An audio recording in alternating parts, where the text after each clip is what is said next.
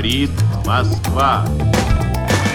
Il fallait que je lise, il fallait que je comprenne. Il n'y a pas d'argent magique. Fuga dal mercato azionario con le borse in profondo The rosso. higher you go, the fewer women there are. Nous ne parlons forcément pas de la même Europe. Time will tell. Russe Europe Express, Jacques Sapir, Clément Olivier. La droite est une famille politique française pour qui le plus important, c'est sans doute la liberté, et la gauche est une famille politique française pour qui le plus important, c'est sans doute l'égalité. Ainsi s'exprimait en mars 2017 le candidat Macron devant de jeunes écoliers dans une émission de la chaîne C8 et de poursuivre. Moi, je crois qu'on a besoin d'un peu d'égalité et d'un peu de liberté, théorisant ainsi avec des mots simples pour les enfants, son fameux et de droite et de gauche. Exactement au même moment, quelques semaines donc avant le premier tour de 2017, sortait un ouvrage à l'analyse, comment dire, légèrement plus complexe qui décortiquait la crise au sein de l'ancien bloc de gauche et de l'ancien bloc de droite et diagnostiquait l'émergence d'un nouveau bloc à la fois dominant et minoritaire, le bloc bourgeois qui serait composé selon les auteurs des partis favorisés des deux anciens blocs gauche et droite, un mandat d'Emmanuel Macron plus tard, et alors que le quinquennat a notamment été secoué euh, par le mouvement des Gilets jaunes à la fois populaire et transpartisan, a-t-on toujours affaire à un bloc hégémonique? Quelles tentatives pour le détrôner sont mises en place par ses opposants dans l'espace politique français? Et que nous apporte cette notion? Pour comprendre ce qui se joue à la prochaine présidentielle Nous recevons les deux auteurs dans ce nouveau numéro de Europe Express. Bonjour Jacques Sapir. bonjour Clément. Et avec nous, comme je le disais, Stefano Palombarini, bonjour. Bonjour à vous. Économiste, maître de conférence à Paris 8. Et au bout du câble, Bruno Amable, bonjour. Bonjour. Économiste également et professeur quant à vous à l'Université de Genève.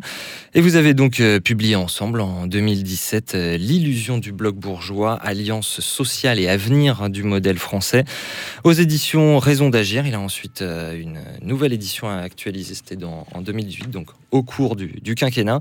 Merci beaucoup d'être avec nous tous les deux. C'est assez rare de vous avoir ensemble sur un plateau. Jacques Sapir, votre édito, cette notion de bloc bourgeois, elle a fait Flores, nous dit. Oui, tout à fait, tout à fait. On voit très bien que les notions de bloc bourgeois et de bloc populaire ont été très utilisées euh, depuis 2017. Elles ont largement percolé dans le débat politique au point de passer désormais pour des expressions euh, courantes. Que l'on se souvienne, par exemple, le mouvement effectivement des Gilets jaunes, euh, dont vous avez parlé, ou le slogan Macron, président des riches. Si elles nous sont devenues si familières, il convient néanmoins de se poser quelques questions à leur sujet. Que recouvrent-elles en réalité? Et sont-elles aujourd'hui toujours d'actualité? Ces deux notions sont des outils en effet euh, bien pratiques et qui permettent de produire des, analyses euh, tout à fait pertinentes, mais elles peuvent aussi cacher des problématiques assez diverses.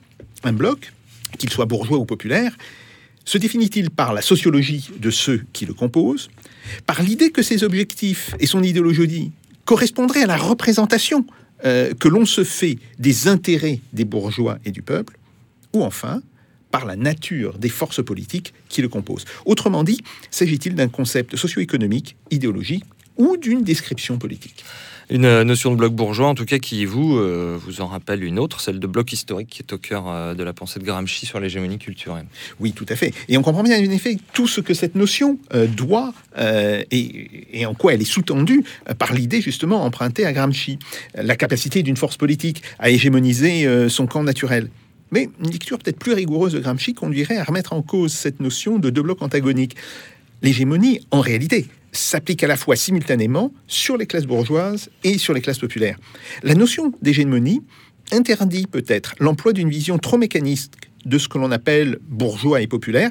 Par ailleurs, cette opposition entre deux blocs supposés justement être antagoniques ressemble un peu trop au discours des partis communistes des années 1950 et 1960 pour être pris au pied de la lettre. Bon, et alors aujourd'hui, à l'approche de la présidentielle? Alors, euh, eh bien, effectivement, si en 2017, on pouvait clairement dire qu'Emmanuel Macron euh, représentait le bloc bourgeois, et ce, même si des analyses un peu différentes avaient été produites, comme celle opposant les candidats du passé et ceux de l'avenir, en est-il toujours de même aujourd'hui? Le bloc bourgeois n'est-il pas en train de se fragmenter? Plusieurs candidats, évidemment euh, Emmanuel Macron, mais aussi Valérie Pécresse euh, ou Éric Zemmour, se donnent pour objectif de construire ou de reconstruire justement leur hégémonie euh, sur ce que sociologiquement maintenant on pourrait appeler un bloc bourgeois. La situation est bien plus complexe en réalité que lors du duo Macron-Fillon en 2017 et la fracture semble plus importante car l'on comprend bien qu'il ne s'agit plus aujourd'hui d'un simple affrontement de personnes. Et en face, euh, ce n'est sans doute pas un hasard euh, si le nouvel avatar de la France insoumise pour la campagne a été nommé Union populaire. Ça montre bien l'objectif. Oui, euh, tout à fait. euh, et on passera rapidement sur le, le clin d'œil qui est fait à la situation chilienne de, des an- du début des années 70. Mais le bloc populaire apparaît aussi toujours fragmenté, que ce soit politiquement, mais aussi idéologiquement, en dépit justement du mouvement des, des Gilets jaunes qui n'a pas réussi à le, euh, à le solidifier, qui aurait pu justement représenter une possibilité de constituer un bloc populaire conscient de ce qu'il était. Alors justement, euh, c'est que Gramsci n'est peut-être pas le seul à avoir dit des choses intéressantes euh, sur cette question. Il y a une distinction qui nous vient de Georges Lukács entre classe en soi et classe pour soi et qui mérite effectivement euh, ici d'être évoquée. La construction d'une conscience autonome est bien justement l'un des, enjeux des affrontements politiques et idéologiques de la période.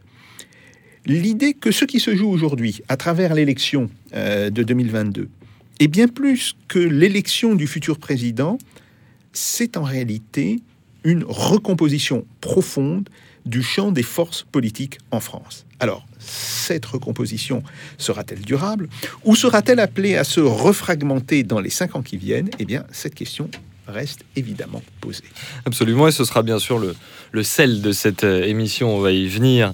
Un mot d'abord, euh, messieurs, tout simplement sur euh, votre concept de bloc bourgeois pour faire un résumé des épisodes précédents, Stefano Palombarini. En fait, ce qui est intéressant, c'est que contrairement à cette citation d'Emmanuel Macron que je citais, vous ne dites pas du tout que la gauche et la droite, c'est fini sur le plan des idées, des visions du monde ou des projets politiques. En revanche, ce qui a éclaté, euh, ça n'est pas l'axe gauche-droite, mais c'est le bloc traditionnel de gauche et le bloc traditionnel de droite, qui étaient eux des alliances euh, de groupes sociaux. Euh, tout à fait. Ça permet aussi de revenir sur cette notion de bloc social. Un bloc social, dans notre approche, euh, c'est le produit d'une médiation politique et qui, n'a pas forcément une homogéné- homogénéité du point de vue sociologique. Le bloc bourgeois, oui, il est très homogène, mais, mais c'est plutôt une exception. hein. Dans le bloc de gauche et le bloc de droite, dans les deux, il y avait des composantes populaires qui étaient intégrées, des, composantes bourgeoises. Euh, donc il n'y a pas une homogénéité idéologique euh, au fondement d'un bloc. Il n'y a pas non, euh, plus une, homogénéité de type idéologique, hein, ni idéologique ni sociologique. Il y, a, il y a des intérêts différents qui s'expriment.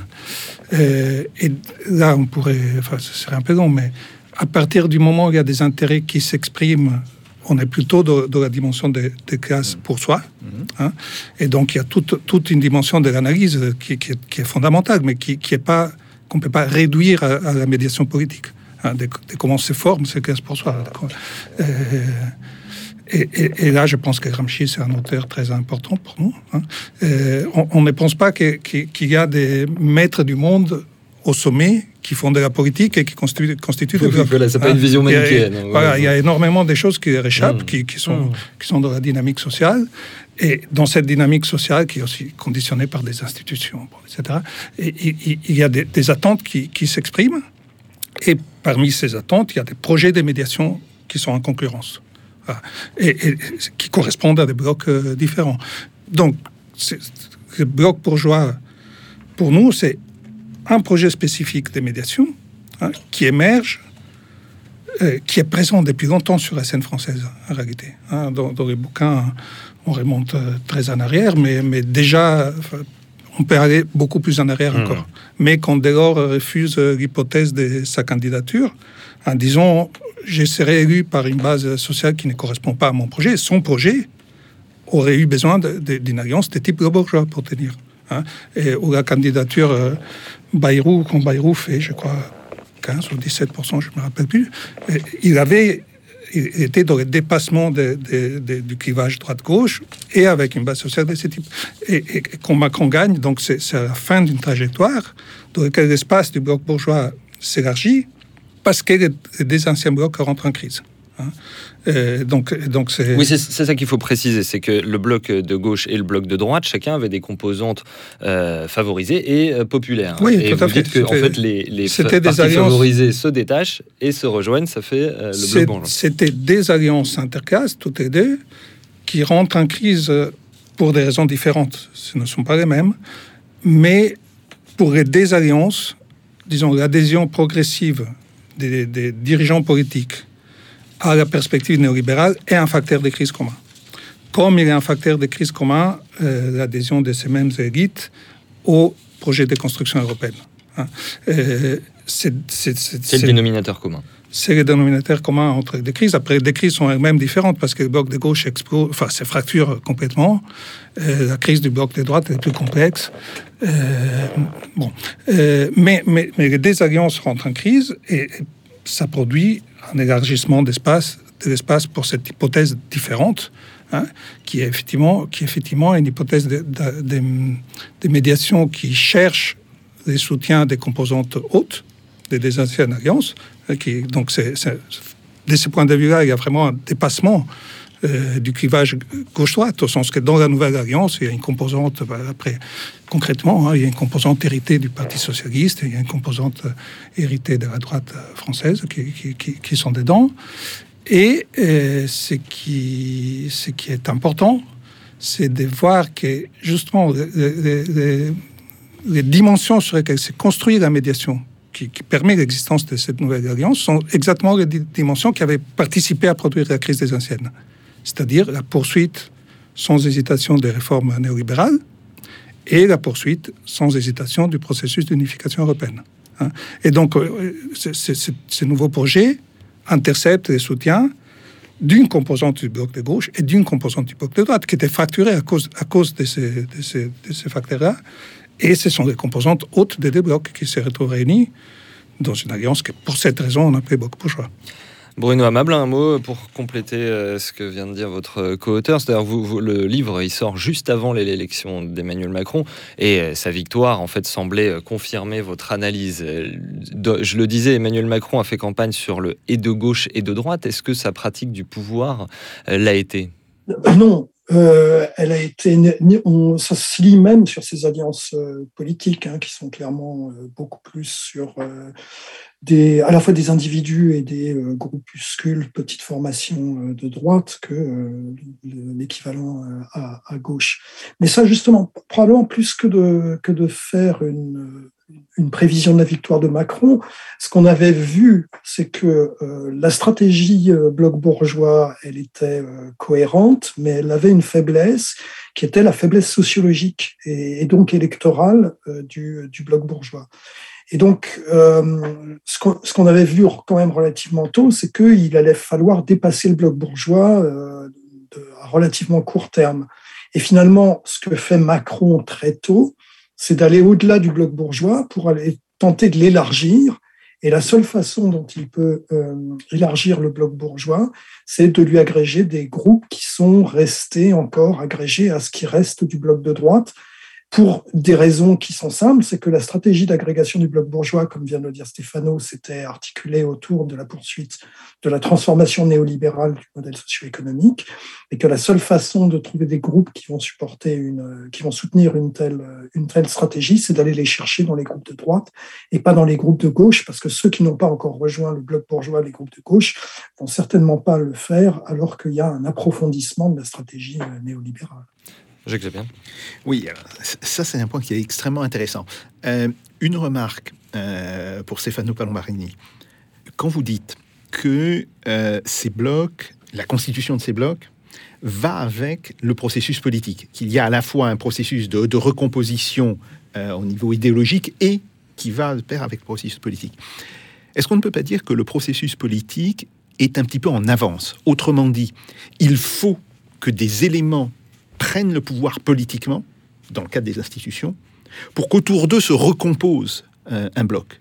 Autrement dit, ce que je voudrais euh, vous poser comme question, c'est euh, est-ce qu'on est toujours, et je pense que oui, moi personnellement, est-ce qu'on est toujours dans un une petit peu léniniste. oui, ça, mais non, mais oui, dans la situation où la question du pouvoir est effectivement déterminante. Et la question de l'autonomie du politique en tant que tel, y compris dans ses aspects, je dirais, les plus crades, euh, euh, les trahisons, etc. Mais ça reste quelque chose euh, d'éminemment essentiel à la constitution postérieure de ces blocs. Ça, c'est un premier point.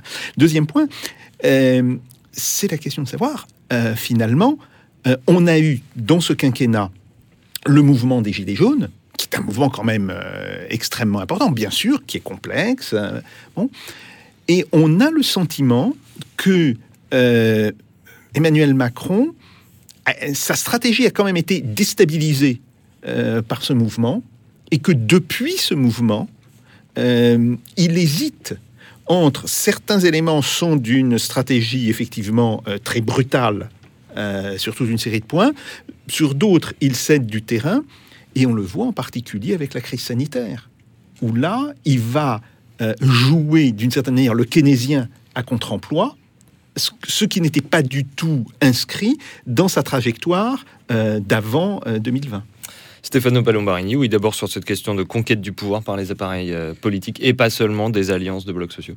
Alors, euh, je suis un parti d'accord et un parti en désaccord. Mhm. Sur la question de, de l'autonomie du politique, oui, euh, et, et du rôle déterminant qu'il joue, au sens que justement, un bloc s'agrège autour d'un projet de médiation, et ce projet de médiation est politique.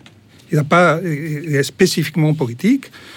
Euh, il suit une logique politique, il suit, il suit une logique de concurrence aussi dans un espace qui est celui de l'accumulation du pouvoir. Donc, donc effectivement, cette idée de l'autonomie du... un, bloc, un bloc social ne s'agrège pas spontanément, il ne s'agrège pas par une espèce de négociation entre différents groupes sociaux, il s'agrège suite à une initiative du politique. Euh, sur un autre aspect, j'ai l'impression qu'on est moins d'accord, euh, c'est le début du processus. Est-ce que c'est ça au début du processus? Alors, Par exemple, si on regarde euh, la percée du néolibéralisme en France, hein, c'est- euh, l'hégémonie néolibérale se constitue avant la prise de pouvoir des gouvernements clairement orientés par, par, par, par une politique Elle ce se joue effectivement plutôt dans les Et- hautes administrations. Voilà, c'est- joué ailleurs. Et il y a un terrain qui se prépare ailleurs et qui ouvre un espace pour une médiation d'un certain type, qui est nécessaire, dont, on pourrait, dont, dont le libéralisme ne peut pas se passer, mais qui se prépare, euh, qui se prépare avant par un travail que Gramsci dirait des types hégémoniques euh, de- voilà, dans différentes sphères. Et L'affrontement euh, avec oui. les, les gilets jaunes. ouais. alors, les gilets jaunes et la crise sanitaire, ça ne me paraît pas relever exactement de la même, de la même logique. Euh, sur, donc, les gilets jaunes, c'était, c'était une manifestation d'une opposition sociale majoritaire, ok? Clairement majoritaire. C'est ce qu'on imaginait déjà quand on avait écrit le bouquin. On disait, oui, ce bloc qui s'affirme, le bloc bourgeois, il peut, peut gagner, il peut devenir le bloc dominant, mais par composition, par nature. Il est destiné à être minoritaire et à répondre à des attentes minoritaires. Donc il fera face à une opposition sociale euh, forte euh, qui a le problème de ne pas avoir une stratégie de médiation, justement, qui l'agrège dans un projet unitaire. Bon. Et, Vous et- voulez dire et- que ça ne faisait pas partie des objectifs des gilets jaunes de déboucher sur une proposition politique C'est pas forcément l'objectif des Gilets Oui, jaunes, ouais. c'est qu'au niveau du politique, justement, Ouais, si on parle d'autonomie du politique, il n'y a pas eu un projet à mesure. Je pense que c'est pas qu'il n'y a pas eu euh, d'acteurs politiques capables de les porter. Je pense que c'est très difficile de Mm. l'imaginer, ce Mm. projet. C'est pas un hasard s'il y en a. Bon, on pourrait parler de, de quelque chose d'assez analogue en Italie avec les 5 étoiles et le destin des 5 étoiles. Et, mm, mais donc, la, la vraie réponse aux Gilets jaunes, c'était une réponse répressive. Hein, Il y a eu des petits, des petits trucs qui ont été lâchés à droite à gauche, alors que, que la réponse à la crise sanitaire vis-à-vis des entreprises, donc on est, on est- les interlocuteurs n'étaient pas du tout les mêmes. Effectivement, ça a montré, ça a montré que l'idéologie néolibérale euh, connaît, connaît, connaît des limites claires, mais je veux dire que, qui, qui, c'est pas une découverte. Si à un moment donné, il faut sauver les entreprises, on sauve les entreprises. Ça, le côté idéologie, idéologie essaie d'être cohérente, mais après la pratique des gouvernants néolibéraux admet tranquillement qu'il y a des phases pendant lesquelles euh, on est keynésien s'il faut l'être pour, pour aider le capital à s'en sortir. hein, Mais donc ça me paraît des épisodes très très très différents. Bruno Amable, un mot pour compléter, et puis effectivement ce euh, glissement euh, répressif euh, de la pratique du pouvoir du bloc bourgeois, vous, vous l'aviez très bien anticipé, et un glissement également vers la droite, vous l'aviez très bien anticipé pour la simple et bonne raison que, étant donné qu'il est minoritaire, même s'il se part d'atours qui serait un libéralisme culturel, etc., une moralisation de la vie publique, mais quand on tâche d'appliquer des réformes dont les gens ne veulent pas, eh bien ça crée des oppositions. Bruno Amable, un mot pour compléter. Oui, c'était relativement clair. On avait, de toute façon, on avait déjà eu un avant-goût et plus qu'un avant-goût avec la répression euh, de, de, la résistance à la loi travail, hein, qui avait été très, très, très brutale. Et donc, c'était clair. Et Emmanuel Macron était au gouvernement, d'ailleurs, à cette époque-là. Emmanuel Macron était au gouvernement. Non, c'était clair, de toute façon, que en plus, les, institutions politiques euh, françaises ne laissent pas beaucoup de place à l'opposition. Hein, euh, donc, euh, en gros, la, seule façon de manifester, c'était la rue. Et la seule façon de contrer les manifestations de rue, c'est par, la violence policière. D'autant plus que arriver au pouvoir, si vous voulez, toute une, euh, euh, tout un ensemble de, de, de, personnes qui étaient relativement novices en politique, qui n'avaient pas l'habilité qu'auraient pu avoir des vieux briscards de la politique pour essayer de neutraliser ce type de mouvement. Je voulais juste revenir sur ce qu'avait dit Jacques sur, euh, sur le, la réaction aux, aux crises. Euh, Macron, et, et ça complète ce que dit Stéphano, c'est-à-dire que Macron n'a jamais lâché l'essentiel. Et l'essentiel, ce sont les réformes structurelles, pour le dire rapidement. En revanche, sur le plan macroéconomique, voyez, il n'a jamais été euh, euh, un, acharné de, euh, de l'orthodoxie budgétaire, euh, etc. Vous voyez, si, si vous comparez avec l'Allemagne, euh, ça n'a jamais été ça. Donc le, le, le but est, est, très clairement de faire ces réformes structurelles et de transformer radicalement le modèle socio-économique. Et s'il faut faire des ajustements sur la politique macroéconomique, c'est pas grave parce que c'est pas l'essentiel. Et par exemple, alors la seule qui pour l'instant n'a pas été mise en place, c'est celle des retraites, sauf qu'on sent bien que s'il est réélu, ce sera la première à être mise en place. Vous pensez à ça? Oui, je pense aux retraites. Il a, il a un, agenda très chargé, même euh, peut-être trop chargé, même pour les cinq ans à venir. Hein. Il y a l'enseignement, euh, il y a euh, la santé, le secteur de la santé, il y a même plus généralement toute la fonction publique. C'est même pas évident qu'ils puissent faire euh, tout ça en, cinq ans, mais c'est clair que les, retraites, là, là où la pandémie euh, l'a stoppé, c'est effectivement c'est les retraites. C'est-à-dire que je pense qu'il s'imaginait très bien faire les retraites pendant son, premier quinquennat. Le deuxième, si jamais il, se produit, euh, va commencer avec un peu de retard. Vous disiez tout à l'heure, Bruno Amable, qu'effectivement, euh, il cherche à élargir euh, sa base. Euh, est-ce que donc on est toujours dans un bloc bourgeois où la gouvernance macronienne se transforme en un nouveau bloc de droite? Je pense qu'on est en transition vers un nouveau bloc de droite, oui, c'est-à-dire en fait vers une recomposition. Euh, on, peut le voir de, soit du point de départ, c'est-à-dire c'est un élargissement du bloc bourgeois, parce que finalement, euh, pour l'instant, sa stratégie politique ne semble pas lui faire perdre les groupes qui étaient issus des, du bloc de, de, l'ancien bloc de gauche. C'est un élargissement vers la droite, et donc il est en train de reprendre de plus en plus de groupes sociaux qui étaient auparavant agrégés au bloc de droite et ceux qui vont rester probablement euh, marginalisés, euh, ça va être effectivement des fractions qui s'inscrivent pas dans cette stratégie de, de, de transformation néolibérale du modèle socio-économique.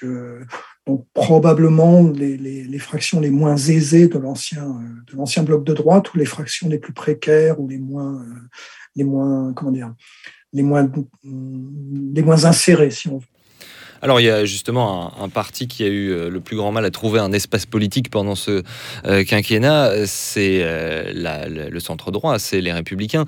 comment vous voyez justement la candidature de Valérie Pécresse? Est-ce que elle cherche à s'accaparer le bloc bourgeois ou plutôt, et c'est ce que vous semblez dire, à reconstituer l'ancien bloc de droite?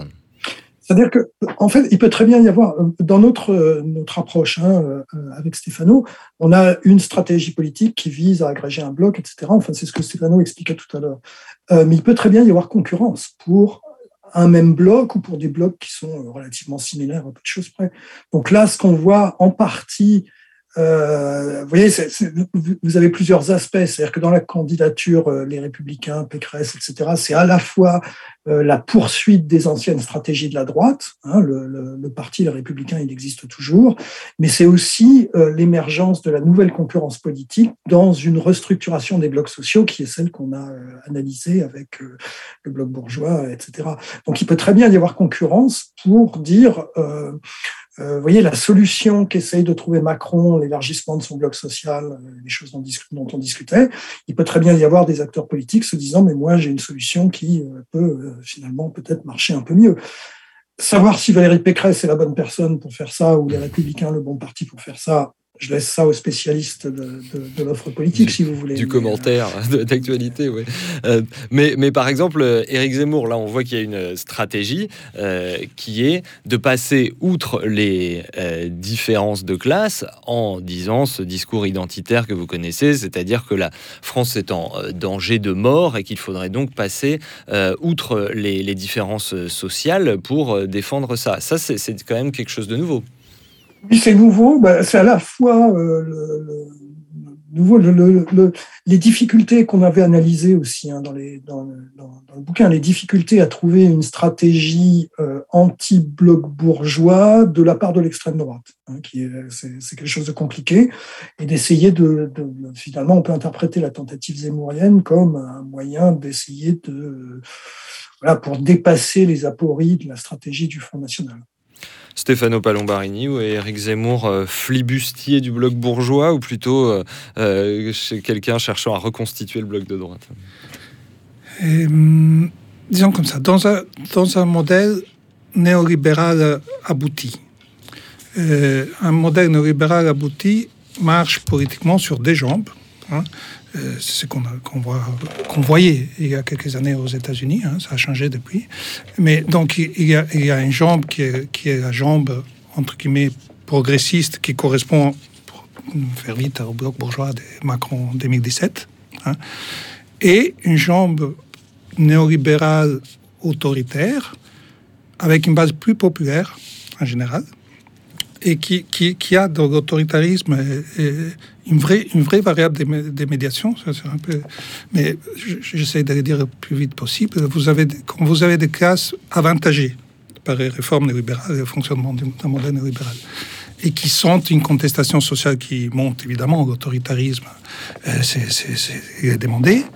Et de l'autre côté, il y a une composante populaire qui peut intégrer un bloc de ce type sur la base d'un sentiment de une demande d'autoritarisme qui est suscitée assez artificiellement hein, euh, par euh, des menaces qui, que, Zemmour, par exemple, évoque, évoque à tout va, les grands remplacements, des choses comme ça, ou, ou l'invasion migratoire, ou, ou, ou l'insécurité, l'insécurité qui dilague, des choses comme ça. S'il si, si y a un sentiment de ce type qui, qui monte dans une partie de la population, y compris sacrifiée hein, par le néolibéralisme, il peut y avoir une demande d'autoritarisme qui, monte, et on la voit monter en France. Et, donc, il fait les liens avec l'autoritarisme demandé par les classes avantagées par le néolibéralisme qui, veulent garder sous contrôle la contestation sociale. Et donc, et donc, il y a quelque chose comme un bloc néolibéral autoritaire qui peut se former de ce côté-là. Hein. Et donc, si vous, si vous pensez, c'est des, des, jambes du néolibéralisme, la jambe progressiste. Euh, euh, oui, on fait des réformes néolibérales, mais les libertés publiques, privées, etc., on va les étendre, on va les garantir. Et une jambe néolibérale autoritaire, je pense que la, France est dans une phase de transition. On n'est pas encore hein, arrivé au bout, au bout de la trajectoire, de la trajectoire qui devrait arriver au modèle néolibéral abouti. Mais la droite française cherche un positionnement autour de ces deux polarités-là. Bon, maintenant, la polarité progressiste, bloc bourgeois, qui, a permis à Macron de gagner en 2017, euh, je pense que tout le monde sent que ça ne tient pas trop la route. Hein, et donc, et donc tout, tout, le monde, je veux dire tout le monde, Macron, Pécresse, euh, Zemmour et, et Le Pen, euh, sont attirés par d'autres par d'autres hypothèses, mmh. hein. avec avec des spécificités. Macron a, a quand même des problèmes d'avoir construit, construit autour des hypothèses progressistes, donc faire transiter tout le monde dans ses cours sur hypothèses autoritaires, il, il, essaie, hein, mais bon, évidemment, ça, ça, pose, ça pose un problème. Euh, Pécresse hérite d'un autre type de coalition qui était en crise, et donc il faudrait reconstruire autour de cette hypothèse. Euh, Le Pen a une partie des bases, de sa base, une partie, pas, pas la totalité, mais une partie qui est là par rejet du néolibéralisme. Donc c'est aussi une difficulté. À la limite, celui qui part des zéro bon, qui a l'handicap de partir de zéro, mais qui peut y aller plus franchement, c'est Zemmour qui, qui, vous regardez sa politique enfin, sur les impôts, sur les cas sociaux, ça n'existe plus, les patrons, les, les salariés sont du même côté, Mhm. papa, contre des ennemis plus ou moins imaginaires. Oui, il n'y a plus de classe, hein, c'est ça qui, Ah, ça qui compte. classe, Puisque la des- France est en danger de mort, Il y a oubliez des, les il y a classes. des dangers et il faut se défendre contre ces dangers et en même temps réduire les impôts, euh, baisser les cotisations sociales, pas des, des enfin, la logique. non. Donc, euh, celui qui peut y aller vers cette hypothèse d'un bloc néolibéral autoritaire sans avoir des handicaps au départ, disons, mais avec la faiblesse d'être quelqu'un qui, par- qui, qui, bon, est porté par les médias. Mais sinon, il, il part de rien, alors que les autres, ils ont quand même des structures derrière euh, pour les appu- les appuyer. Donc lui aussi a son handicap, mais moi je vois assez bien une compétition autour de cette polarité-là qui arrive à incarner cette, cette hypothèse-là.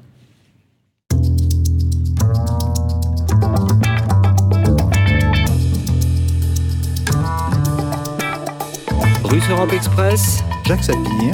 Clément Olivier. Sapir, une, une réponse à Stéphano Palombrani. Oui, alors, euh, euh, ce qui vient d'être dit là est extrêmement intéressant.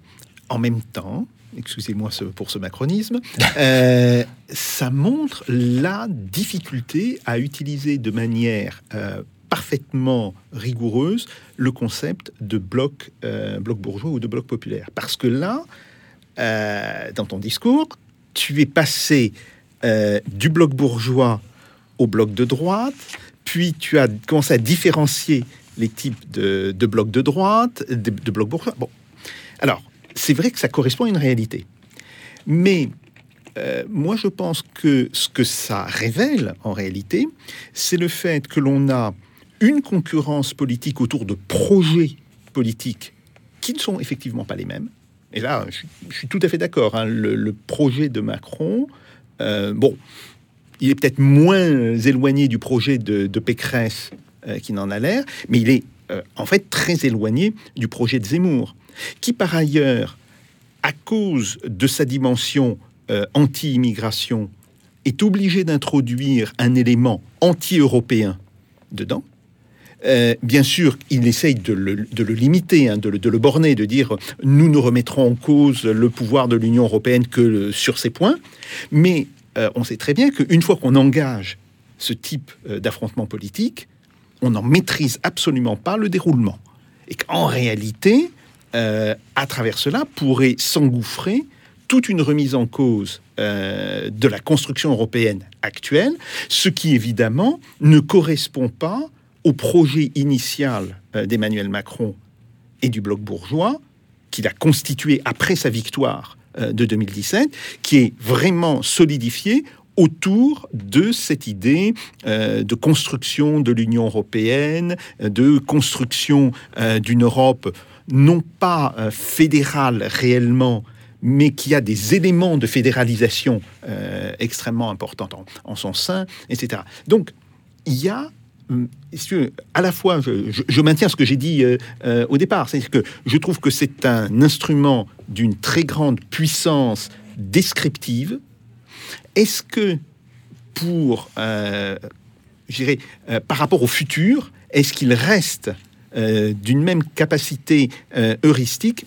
Ça, j'ai peut-être quelques doutes. Par ailleurs, il me semble quand même assez important de voir qu'il y a aujourd'hui un éclatement au niveau des stratégies euh, qui devient extrêmement important. Et on voit bien que la stratégie médiane, qui était celle de Valérie Pécresse, c'est celle qui, d'une certaine manière, est la plus mise à mal par cet écartement des, des stratégies. Certains pensent désormais que une partie de l'électorat de, de Valérie Pécresse rejoindra Macron, une autre partie pourrait euh, rejoindre Zemmour. Si ça se produit, ça voudrait dire qu'on aurait effectivement deux projets antagoniques et que la victoire de l'un ou de l'autre déterminerait la forme de recomposition euh, d'un possible euh, bloc bourgeois. Avec la contradiction que j'ai euh, que j'ai évoquée par rapport au bloc qui se recomposerait si jamais, bon, je n'y crois pas réellement, mais si jamais Éric Zemmour arrivait au pouvoir, c'est que là, elle engagerait une dynamique qui pourrait être directement contradictoire avec le projet initial euh, du bloc bourgeois. Et donc ça, ça me semble effectivement un point important. La réponse de Stefano Palombarini, puis c'est euh, à ce moment-là qu'il faut euh, rappeler qu'en fait dans le livre vous proposez une schématisation du nouvel espace politique français tel qu'il existe aujourd'hui, euh, qui ne se fait plus juste sur un seul axe gauche-droite, mais sur deux axes, euh, un axe gauche-droite et un axe pro-UE, anti-UE, ce qui donne une partition en non pas quatre, mais au moins quatre. Votre réponse à Jacques Sapien Sur, sur l'éclatement des stratégies politiques, avec, avec Bruno, on, on- dans les bouquins, mais c'est quelque chose dont, on parle en réalité depuis longtemps, on considère qu'en France, la France traverse une situation de crise politique que nous définissons comme absence d'un bloc social dominant. Hein, C'est-à-dire absence d'une alliance sociale agrégée par les politiques, capable d'orienter les politiques publiques et de reproduire et soutient ces politiques publiques durablement. hein.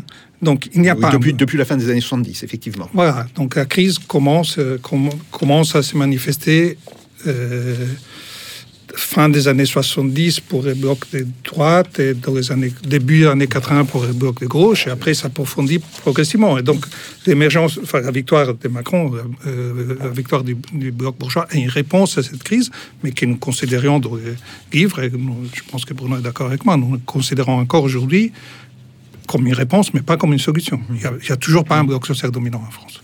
Ce qui fait effectivement qu'on cherche des hypothèses pour les constituer. Euh, maintenant, euh, sur, les dépolarités, euh, je, je réponds à ce que j'avais dit tout à l'heure. Si on était dans un modèle néolibéral abouti, on pourrait imaginer un bloc bourgeois néolibéral progressiste, Macron, et un bloc plus populaire, néolibéral, autoritaire, Zemmour, disons. Voilà. Et ça fonctionnerait. Voilà. Pourquoi ça ne peut pas fonctionner en France? Parce que un modèle néolibéral abouti, c'est un modèle dans lequel les réformes ont- été faites. Bon, c'est pas le cas en France. Donc les oppositions aux réformes Oui, qu'on va sûr, vivre, ah, elles seraient derrière nous. Et la logique néolibérale a été complètement intégrée, non pas seulement dans le jeu politique, mais dans, dans- dans- dans- dans la vision du monde des acteurs. Hein, par exemple, l'idée que, je ne sais pas, euh, la formation qu'on suit à l'université, c'est un investissement pour avoir un retour après. En termes, ah, ça, devrait être complètement intégré. C'est- en partie intégré en France parce qu'on est en transition, mais pas complètement. Ce qui fait qu'il y a des résistances quand on réformer l'université euh, dans cette direction-là. Autre élément qu'on voit, euh, quand je parle d'un modèle néolibéral abouti, disons les États-Unis années 90, ok, les classes populaires qui se retirent du jeu politique, mais se retirent complètement, qui votent plus. Ah, et c'est aussi un. Ça un- commence. Ça commence. ça commence. La France est en transition. Elle n'est pas, totalement sur, un autre, sur une autre planète. Mais c'est- on n'est pas arrivé au bout de la transition. Ce qui fait qu'aujourd'hui, imaginez un système politique qui tienne sur Macron versus Zemmour. Non, si, si on essaie de construire ça, il y aura d'autres demandes qui s'échappent de cette polarité-là, qui vont chercher une représentation. Il y, aura, des acteurs politiques qui essaient de leur donner une représentation, ce qui fait que, que ça sera plus compliqué, que, que c'est plus compliqué que ça. Face à cela, Bruno Amable, et pour compléter, euh, on a euh, deux candidats qui cherchent à agréger euh, eh bien, d'une nouvelle façon. C'est d'un côté Marine Le Pen euh, qui se distingue d'Éric Zemmour en ce qu'elle ne cherche pas à réunir la droite, mais à coaguler la partie populaire de l'ancien bloc de droite et la partie populaire de l'ancien bloc de gauche. Et puis ensuite, on a Jean-Luc Mélenchon qui a une hypothèse populiste également, mais évidemment avec un programme parfaitement différent, et qui lui aussi cherche à en fait ne pas retomber sur l'ancien bloc de gauche. Un mot pour compléter ce qui a été dit, Bruno Hamann. C'est- euh, En, en écoutant ce que disait Jacques, je pensais que dans la dans l'introduction dans la nouvelle édition, enfin la dernière édition qui date de 2018, on a fait un tableau avec. euh, alors là, il est très stylisé. C'est véritablement euh, quelque chose qui qui est pas pas directement lié à des à des éléments empiriques, mais on avait en gros trois blocs, trois stratégies. L'une était effectivement euh, le bloc qu'on pourrait appeler d'extrême droite ou euh, autoritaire, etc. L'un était euh, le bloc néolibéral slash bloc bourgeois, et il y avait une troisième possibilité qui était un bloc, disons, de gauche environnementale, compatible, etc., etc. Donc c'est vraiment très stylisé, mais ça, ça, ça donne, une, si vous voulez, une clé d'interprétation pour essayer de comprendre ce qui se passe. Alors Marine Le Pen, je pense que le et plus généralement le Rassemblement national, je pense qu'ils oscillent entre deux, deux, deux, stratégies et ça correspond en fait, et ça c'est bien identifié par les politistes, hein, à, à, leurs deux, au moins deux électorats. Hein. Ils ont un électorat d'ailleurs géographiquement différent. Oui, le FN du Nord et le FN du Sud. Le FN du Nord et le FN du Sud. RN, hein, et, donc, et donc elle est obligée de rester dans l'ambiguïté pour essayer de, de, de, conserver les deux, les deux ensemble. Hein, et, et, et c'est pour ça que je pense qu'elle n'est pas, euh, au-delà des apparences, si vous voulez, elle n'est pas en, en, en, concurrence avec. Euh, avec Mélenchon ou Mhm. avec la France insoumise pour essayer de faire un bloc populaire, parce que très clairement, ils, ils ne sont pas sur le même bloc. Ils, ils, sont, ils ne cherchent pas à agréger le même bloc, alors qu'on pourrait dire que Pécresse et, et, et, Macron sont au moins partiellement en concurrence parce qu'ils essaient d'élargir le même bloc. Et donc, je pense que euh, les problèmes sont un peu différents, c'est-à-dire que, bon, pour Marine Le Pen, euh, pense qu'on connaît bien ces, problèmes. Euh, pour, le bloc populaire qui partirait des forces de gauche du style euh, France insoumise, euh, le, gros problème, c'est pas d'aller chercher des gens qui sont qui retrouvent à s'agréger à un bloc qui serait un bloc autoritaire d'extrême droite. C'est plutôt ce qu'on évoquait tout à l'heure, c'est-à-dire les des classes populaires qui se retirent du jeu politique, qui n'apportent plus de soutien. Les abstentionnistes. Un, voilà, qui s'abstiennent, euh, voyez, ou qui votent de façon euh, quasiment euh, aléatoire ou sans, sans, véritablement soutenir. Je pense que l'enjeu, il est là. Une euh, famille politique dont on n'a pas encore parlé, euh, c'est le centre-gauche. On sait qu'il y a une grande partie du centre-gauche qui euh, s'est ralliée en 2017 à, Emmanuel Macron. Ensuite, si on croit ce que vous en dites, le, la pratique du pouvoir d'Emmanuel Macron s'est décalée vers la droite. Et donc, on a un centre-gauche qui, peut-être, se dirait qu'il y a un espace politique qui se rouvre au centre-gauche. Et alors, il se trouve que, du coup, ça nous donne trois candidats Yannick Jadot, Anne Hidalgo, Christiane Taubira. À l'heure où nous enregistrons cette émission, puisque euh, le temps de la sortir, ces choses-là peuvent tout à fait avoir parfaitement changé d'un jour à l'autre. Mais euh, un mot là-dessus, euh, Bruno Amable. Oui, il y a un espace, mais il n'y a pas de politique pour l'occuper. C'est-à-dire que le, centre-gauche est tellement dévalorisé. Alors, le, Jadot est probablement un peu spécial, mais si on reste sur les, candidats issus du PS ou du satellite euh, radicaux de gauche, euh, ils, n'ont plus de politique pour agréger quoi que ce soit. C'est-à-dire que leur politique était euh, depuis quand même un bon moment euh, quasiment l'équivalent de la politique de Macron, mais euh, qui échouait. Ils cherchaient eux aussi à renouveler un bloc social et à trouver un bloc social qui unirait euh, précisément les, entre guillemets progressistes de gauche et les progressistes de droite. Donc ils n'ont pas d'alternative. Et la seule alternative serait effectivement une stratégie plus radicale à gauche, mais d'abord euh, probablement ce ne sont pas les bonnes personnes pour faire ça. Ça correspond donc pas à leurs inclinations personnelles et, euh, et de toute façon la, la, la place est prise euh, par ailleurs. La seule nouveauté éventuellement serait Jadot.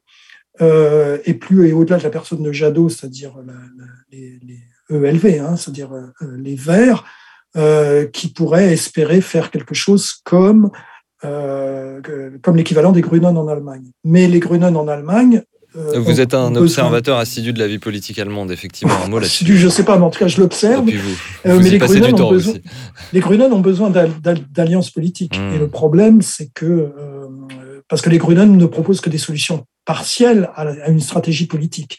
Et, le problème, c'est que euh, Jadot semble euh, vouloir s'allier avec des gens qui n'ont pas de stratégie euh, politique alternative, comme je venais, comme je venais de, de dire. Donc c'est probablement sa, sa, sa, faiblesse, au moins dans un, dans un premier temps. Et ils sont effectivement actuellement les, les Grünen en, coalition au pouvoir. On en a parlé ici même euh, récemment. Jacques Sapien. Oui, je pense qu'il y a une autre dimension, c'est le fait que les institutions politiques françaises sont quand même euh, assez particulières en Europe. Euh, nous sommes, avec la Grande-Bretagne, le seul pays à avoir un système majoritaire et non pas un, système de, représentation de type proportionnel, qui fait que euh, la notion d'alliance euh, et de compromis, elle est, euh, je dirais, intrinsèque à l'ensemble du processus politique. Pas en France. Euh, et ça, euh, je crois qu'il ne faut pas non plus le, négliger quant aux particularités euh, des formes de recomposition euh, politique en France. Aujourd'hui, on comprend bien que euh, qui a la victoire dans une élection, alors outre le fait que maintenant les élections législatives sont complètement indexées sur l'élection présidentielle, la dernière fois où il y a eu une forme de désindexation, ça a été l'élection de Sarkozy et l'élection euh, euh, parlementaire qui a suivi euh, par la suite, parce qu'entre les deux, il y a eu un débat où un socialiste, il faut le dire, c'est Laurent Fabius, avait réussi à mettre le, le, discours sarkozyste en porte-à-faux et à ce moment-là, ça a permis euh, au Parti socialiste de récupérer une partie du terrain qu'il avait perdu euh, suite à sa défaite dans l'élection présidentielle. Mais, depuis, Mais, la droite avait quand même la majorité à cette époque-là. Hein, simplement pas la même qu'aujourd'hui. Pas la même. Euh, et surtout, on, estime à 50 députés le, le, nombre de députés qu'ils ont perdu suite à l'intervention de, Laurent Fabius. Aujourd'hui, c'est plus du tout le cas. Non seulement il y a une, une indexation pratiquement parfaite, mais de cette indexation découle euh, par la suite une structuration au niveau du pouvoir, en tous les cas euh, du pouvoir central. Pour le pouvoir municipal et régional, euh, c'est encore différent. Et ça, ça donne des caractéristiques au mode de recomposition qui sont effectivement assez particulières. Quand j'insistais sur la dimension politique de la mmh. recomposition, je dois dire que je le faisais parce que je raisonne dans le cadre français. Et que dans le cadre français, les institutions que l'on a font du niveau politique, le niveau qui détermine en dernière instance, je dirais, euh, toutes les architectures. Ce qui n'est évidemment pas le cas euh, dans des pays où on a des, des formes de, de, proportionnel. Vous voulez dire ce côté winner takes all pour oui, absolument. de, la Ve euh, République Oui, absolument. et ça, ça fait référence à autre chose. C'est que on oublie parfois que la naissance de la Ve République se fait sur le champ de ruines qu'est devenue la quatrième République, et avec cette volonté euh, très affirmée du général de Gaulle de constituer effectivement ce qu'on peut appeler un bloc bourgeois, mais au sens euh, très élargi du terme, et qu'il a réussi son opération, et qu'il a réussi son opération parce qu'il a en même temps modifié les institutions et qu'il a produit la, euh, constitution de, euh, de la Ve République. Alors, il n'était pas le seul. Euh, il y a une partie des, de la SFIO, des socialistes de l'époque, qui l'ont aidé à faire ça, bon, etc. Mais c'est quand même ça, fondamentalement, le cadre. Et que nous vivons, même avec toutes les modifications qu'il y a eu dans la, la constitution de la Ve République, nous vivons toujours dans le cadre de ce système d'État fort. Ce qui permet, par exemple, quand se produit le mouvement des Gilets jaunes, un pouvoir qui est, euh, enfin, dont le caractère minoritaire est maintenant euh, devient affiché aux yeux de tous, en tous les cas lors des premières manifestations, ce qui lui permet de survivre et euh, d'une certaine manière de dire bah, vous pouvez faire ce que vous voulez, c'est nous qui avons le pouvoir et nous entendons bien le garder. Alors que euh, dans un autre pays, ça se serait probablement traduit par une crise politique et une crise euh, parlementaire majeure qui aurait provoqué peut-être l'éclatement euh, de la coalition alors au pouvoir. Il faut toujours garder, je pense, cet élément à l'esprit quand on raisonne sur la France. Stéphano Palombarini, votre réponse Non, mais je suis complètement d'accord avec ce que, ce que vient de dire Jacques les institutions politiques jouent un rôle euh, décisif euh, dans la compréhension de, la Constitution et de la crise des différents blocs. Euh, juste, j'ajoute que déjà Macron, au premier tour, il a tous les pouvoirs, mais au premier tour, il, devait, il avait moins de 20% des inscrits. Mhm. Hein, et si on regarde les sondages aujourd'hui, il y a un C des deuxième tour qui est dans les sondages 16-17%, mais qui doit correspondre à 12% des inscrits. Donc on est potentiellement dans une situation dans laquelle, avec 12% des inscrits, on pourrait arriver à avoir tous les pouvoirs en France, hein, contre 88% d'opposition. Donc évidemment, ça pose le problème de, tant qu'elles sont celles-là, il faut étudier en tant que telles. Mais après, ça pose aussi un problème de, la déconnexion complète de ce type de, règles institutionnelles avec un paysage politique qui est celui qui est, c'est-à-dire avec beaucoup de projets. On n'a plus du tout donc des grands projets. Euh, ni du temps de De Gaulle, un grand projet avec une petite opposition, ni du temps des années 80, 90, et 2000 avec des projets qui s'opposaient. Là, là, on est dans un encadrement qui correspond plus du tout à ce type d'institution. Et, voilà. et, par ailleurs, la, multiplicité, comme on le disait, des candidatures de centre-gauche gauche, vous savez que là, il y a euh, une petite musique qui consiste à mettre ça sur le dos euh, des égaux, des rivalités personnelles, etc. On voit bien avec votre grille d'analyse que c'est plus compliqué que ça. C'est pas seulement euh, qu'ils veulent tous être présidents, qu'ils ne veulent pas se rallier aux autres. C'est des affrontements de blocs. Oui, après, c'est pas très compliqué, je pense. Le bloc de gauche, le logiciel du bloc de gauche, c'était d'avoir une composante de classe moyenne supérieure. Euh, et une composante de classe populaire, mais qui jouait pas, pas du tout le même rôle dans le bloc, au moins depuis la moitié des années 80. Il y a, la période entre la première élection de Mitterrand et 83 qui, était une période ouverte, mais, mais depuis, c'était la composante bourgeoise qui menait les jeux et la composante populaire dans une position ancillaire, disons. Ce qui fait que ce bloc a perdu progressivement euh, sa composante populaire petit à petit. Et, et, et resté là. Euh, est restée une composante bourgeoise, mais insuffisante à ce moment-là pour gagner une élection. Ce qui s'est passé depuis, c'est que, pas la totalité de cette composante bourgeoise, mais une partie importante de la composante bourgeoise est partie chez Macron. Et donc, qu'est-ce qui reste? Euh, Oui, il y a un espace, mais voyez, la, composante populaire, depuis longtemps, a dit ben, on a un peu marre de voter pour des, des politiques qui, après, font exactement l'opposé de ce qu'ils nous ont promis. Et donc, ils sont partis.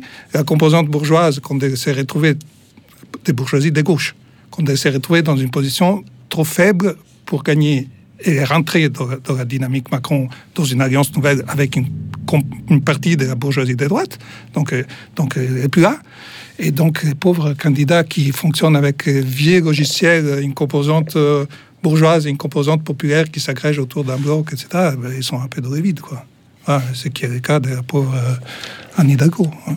Et Taubira aussi, en grande partie. Enfin, Jadot, c'est différent parce que quand on est chez les écolos, il y a une logique un peu différente. Mais deux candidates de, de cet espace-là, qui seraient Hidalgo et Taubira, on voit bien qu'ils sont, qu'ils sont dans le vide total. Bruno Amable, un mot de conclusion quand on vous écoute euh, tous les trois, c'est évidemment c'est passionnant, mais c'est aussi assez désespérant, c'est-à-dire qu'on a l'impression euh, que tout ceci manque de, perspective. Il y a une chose quand même que vous dites euh, dans ce livre, dans l'illusion du bloc bourgeois, c'est sur quoi doit se faire la différenciation politique pour des forces politiques qui voudraient changer les choses. Un mot de conclusion, Bruno. Amable. Il y a, il y a ce, ce, paradoxe euh, que qu'on explique hein, et qu'on va expliquer dans les travaux à, à venir, mmh. qui est que vous, vous, vous, avez des attentes majoritaires en direction d'un modèle socio-économique qui est euh, très différent de ce vers quoi les politiques publiques nous entraînent. En gros, euh, personne ne veut la privatisation de l'enseignement, euh, personne ne veut la privatisation du secteur de la santé, personne ou presque, etc. etc. Et pourtant, c'est vers là que euh, les politiques qui gagnent les élections vont. Donc en gros, la porte de sortie, c'est de trouver une solution politique à ce à ce paradoxe. Et c'est compliqué. C'est compliqué parce que c'est pas seulement un problème politique au sens des stratégies politiques, c'est aussi un problème idéologique et donc un problème, un, un problème d'hégémonie. Et donc, euh, sur le plan des stratégies politiques, c'est probablement euh, peut-être mettre ce paradoxe beaucoup plus devant dans le discours politique plutôt que sur des choses qui sont euh, effectivement des choses beaucoup plus désespérantes. Euh, on voit bien, hein, le, le, moi je suis effaré euh, de voir la, la pauvreté du, du, pour, pour ce que je peux en voir hein, de là où je suis, -hmm. de la pauvreté en tout cas du débat du, du, du débat de la, de la, de la campagne présidentielle, hein, où beaucoup de choses de fond ne sont pas abordées et notamment euh, ce fameux paradoxe qui est que euh, voilà, on va vers un modèle néolibéral qui euh, lentement mais sûrement va, va être tout à fait, euh, enfin va être une transformation tout à fait drastique de, la société qu'on connaît. Et pourtant, les attentes de, de, la société française ne sont majoritairement pas pour, pour cette évolution. Écoutez, on tâche de, relever le, niveau ici. Merci grâce à des gens comme vous. Merci beaucoup Brunet Amable et Stefano Palombarini. L'illusion du blog bourgeois est donc disponible dans sa version actualisée aux éditions Raison d'Agir à un prix d'ailleurs particulièrement bas comme toujours chez, chez Raison d'Agir. Amis auditeurs, vous y trouverez euh, quelques clés sur la période. Et puis vous savez que c'était récemment les 20 ans de la mort de Pierre Bourdieu, qui avait cofondé ces éditions Raison d'agir. Donc ce sera notre manière de lui rendre hommage. À ma gauche, merci à vous, comme toujours, cher Jacques Sapir. Et on se retrouve en podcast euh, ou en vidéo aux différents endroits que vous connaissez avec l'aide précieuse de Jeanne D'Amato, Pipo Pichi, Evgeny Poloiko, le bloc de la technique derrière les machines. À la prochaine. En attendant, faites pas vos Jacques et salutations.